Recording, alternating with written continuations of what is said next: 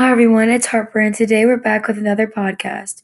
The topic for this one is going to be Was it reasonable for the U.S. government to limit Americans' rights to buy food and other supplies by implementing a rational campaign? Let's begin.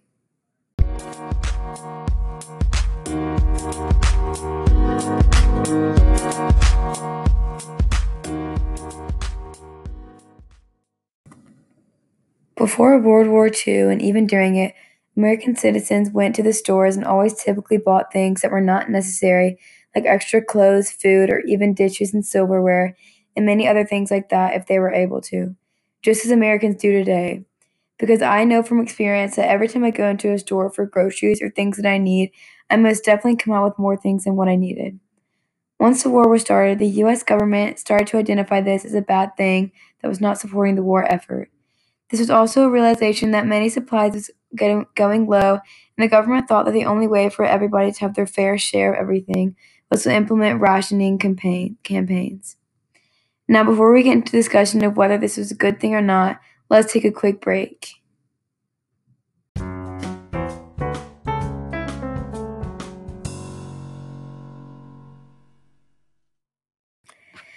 Okay, now that we are back, let's begin. So, in my opinion, yes, I think that the rationing was reasonable.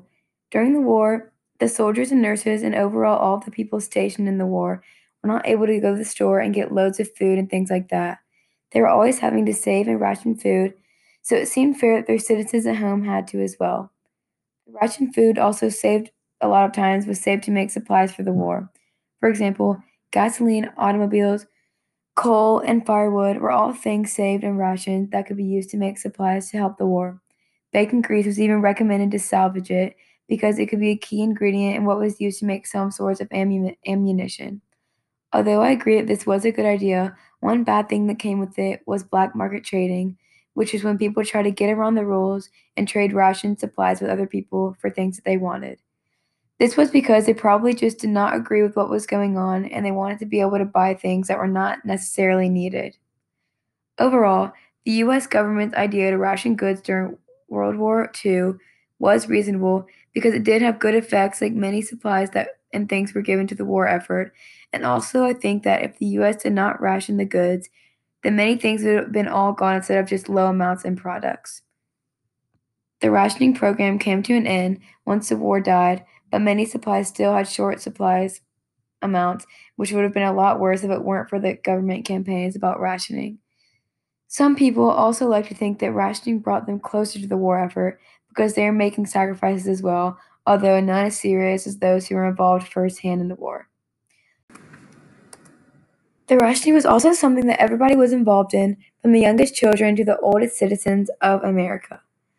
One last thing is that the rationing also allowed not only the wealthy people to be able to buy all the things that they needed because the prices went up on products and the amounts were low, which also meant that the less fortunate people could not buy these things because of the price rise.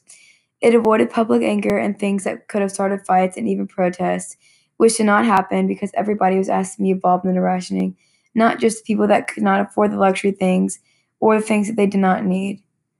Well, that is all I have for today, and I hope you enjoyed the topic. Join me next time about the things during World War II, like the Holocaust and how Hitler and his evilness all began. Thank you for listening.